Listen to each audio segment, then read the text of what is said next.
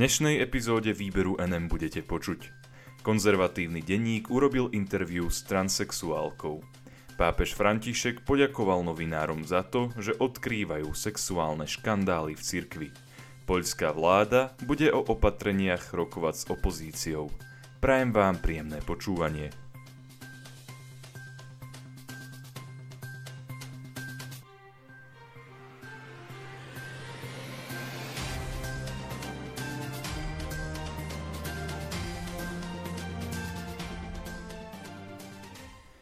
Konzervatívny denník urobil interviu s transsexuálkou. Redaktorka konzervatívneho denníka Postoj Zuzana Hanusová spravila rozhovor s Michelle Adlerovou, ženou, ktorá prešla zmenou pohlavia. Vzhľadom na názorové zameranie denníka to môže pôsobiť prekvapivo, no už v úvode rozhovoru Adlerová hovorí, že transexualita nemá nič dočinenia s politickými názormi človeka. Tvrdí, Transsexualitu vnímam ako medicínsky pojem a preto to nemá nič dočinenia s politickým videním sveta. To je to isté, ako keby ste mali trebár zrakovinu a z toho by mala vychádzať nejaká vaša politická orientácia. Transsexualita podľa nej vzniká niekde v prenatálnom období a medicína môže zasiahnutým poskytnúť nejakú liečbu. O súčasných trendoch v tejto oblasti ale hovorí.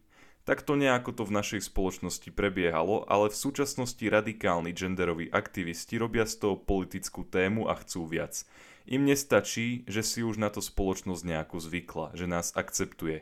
Dnes človek, ktorý je transexuál, podstúpil liečbu a ide na operáciu, kde dôjde k zmene pohlavia, potom si môže zmeniť doklady a funguje v spoločnosti už v role pohlavia, ktoré má v sebe psychicky. Aktivisti však požadujú, aby tento proces transexuál už vôbec nemusel absolvovať. Tento prístup, ktorý povoluje ľuďom byť oficiálne tým pohlavím, ktorým sa cítia byť, bez toho, aby prešli akýmkoľvek procesom, považuje Adlerová za riskantný, pretože môže viesť k nepríjemnostiam v oblastiach života, kde sa ľudia delia podľa ich pohlavia. Hovorí, aktivisti diskutovať nechcú, oni chcú tieto veci presadiť politickým nátlakom. Tvária sa, že sú hrozne ublížení. Je to veľmi netolerantné, lebo v skutočnosti sa transexualita týka asi 2 promile populácie, čiže ide o úplne zanedbateľnú minoritu. Podľa nej je dôležité to, aby sa o tejto téme otvorene rozprávalo, a to nie len v rámci názorových bublín, ale aj medzi nimi. Vraví. Podľa mňa je potrebná široká spoločenská diskusia. Je potrebné, aby konečne radikálni aktivisti počúvali ostatné skupiny spoločnosti. U nás sa vedú diskusie o homosexuálnych manželstvách. Hodná čarodejnice, ktorý sa v súčasnosti na západe kvôli téme transgenderizmu rozmohol, nepovažuje za dobrý. Hovorí, myslím si, že transexualita sa dnes priveľmi politizuje a aktivisti na nás parazitujú a schovávajú sa za nás. Všímam si, že o téme transgender, ako to oni dnes volajú, sa veľa hovorí, čo môže byť príčinou – Nepáči sa mi, že transgender sa už používa ako politický nástroj na profesnú likvidáciu. Znám je prípad profesorky, ktorá musela odísť z univerzity, lebo nazvala študenta v inom rode, ako sa on definoval, a teda to dokazuje, že je transfóbna. Vnímam to ako zneužitie transtémy. Dôvodom, prečo začala otvorene rozprávať o téme transgenderizmu, je podľa nej to, že všetkých takýchto ľudí neadekvátne zastupovali radikálni aktivisti.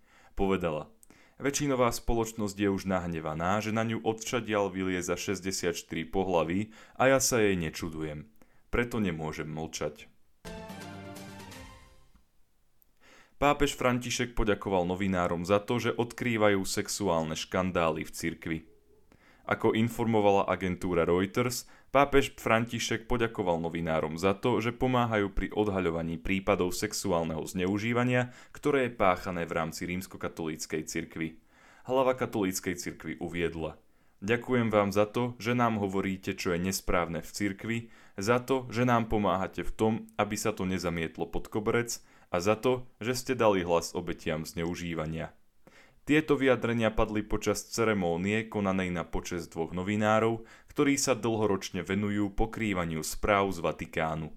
Títo vatikanisti, Filip Pulela z agentúry Reuters a Valentína Alazrakiová z mexickej stanice Noticieros Televisa dostali vyznamenanie rytiera a dámy Veľkého kríža.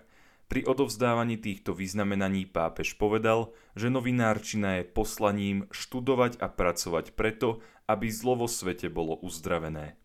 Novinári podľa neho niekedy majú výjsť aj do reálneho sveta, pretože nie všetko sa dá povedať cez e-mail, telefón alebo obrazovku. O zmysle žurnalistiky pápež povedal, je to neľahká misia. Je náročné premýšľať, meditovať, ísť do hĺbky, postáť na zozbieranie myšlienok a študovanie súvislostí a precedencov istej správy. Ako dobre viete, riziko spočíva v tom, že sa správami necháme zdrviť, namiesto toho, aby sme im dokázali dať zmysel. Preto vás povzbudzujem, aby ste si zachovali a pestovali zmysel pre poslanie, ktoré je v počiatkoch vášho rozhodnutia. Tri slovesá, ktoré podľa pápeža charakterizujú dobrú novinárčinu, sú počúvať, skúmať a informovať. Sexuálne škandály katolíckej cirkvi sa začali masívne riešiť v USA v roku 2002, keď novinári pracujúci pre denník The Boston Globe zverejnili sériu článkov, v ktorej opísali vzorec pohlavného zneužívania, ako aj to, ako sa cirkev pokúšala tieto zločiny utajiť. Naposledy sa podobný prípad odhalil vo Francúzsku, kde nezávislá komisia v októbri zverejnila štúdiu, podľa ktorej vo Francúzsku v rokoch 1950 až 2020 došlo k približne 216 tisíc prípadom pohlavného zneužívania maloletých katolíckými predstaviteľmi. Poľská vláda bude o opatreniach rokovať s opozíciou. Ako informovala tlačová agentúra Slovenskej republiky, poľský premiér Mateusz Moraviecky vyhlásil, že jeho vláda plánuje pri tvorení spoločnej stratégie voči nezaočkovaným ľuďom pracovať s opozíciou. Povedal, chceme o modely pre nezaočkovaných ľudí diskutovať s opozíciou, aby bolo isté, že návrh zákona umožňujúci overovať zaočkovanie zamestnancov bude mať súhlas väčšiny. Česlav Hoc a Pavel Rychlik, zákonodarcovia z vládnej strany Právo a spravodlivosť, v priebehu minulého týždňa oznámili, že parlamentný návrh zákona, ktorý zamestnávateľom umožní overovať, či je zamestnanec zaočkovaný proti ochoreniu COVID-19, bude poslaný do dolnej komory Sejm. Na základe toho návrhu zákona bude môcť zamestnávateľ pozmeniť nezaočkovanému zamestnancovi jeho pracovnú náplň tak, aby napríklad nebol v žiadnom kontakte so zákazníkmi. Poľský premiér uviedol, že štvrtá vlna pandémie bude síce dlhá, no vyžiada si menší počet úmrtí. Takisto ale povedal, že kapacita systému zdravotnej starostlivosti má svoje hranice a nezaočkovaní ľudia trpia vážnejším priebehom covidu a zomierajú oveľa častejšie. O vakcíne povedal, očkovanie je požehnaním, ktoré nám dala veda, zmenilo dejiny ľudstva. Ak sa chceme starať, a to by sme mali, o svoje zdravie a zdravie našich milovaných, myslíme na to, že tragédia sa môže stať aj nám, ak nebudeme zaočkovaní. Predsedníčka dolnej komory poľského parlamentu Elžbieta Viteková uviedla, že ak parlamentné výbory a skupiny prejavujú ochotu spolupracovať, mal by byť vytvorený medziparlamentný klub, ktorý sa bude zaoberať zákonom umožňujúcim kontrolu toho, či je osoba zaočkovaná proti covidu. Ďakujem vám za to, že ste si vypočuli tohto týždňovú epizódu výberu NM a dúfam, že sa budeme počuť aj budúci týždeň. Do počutia.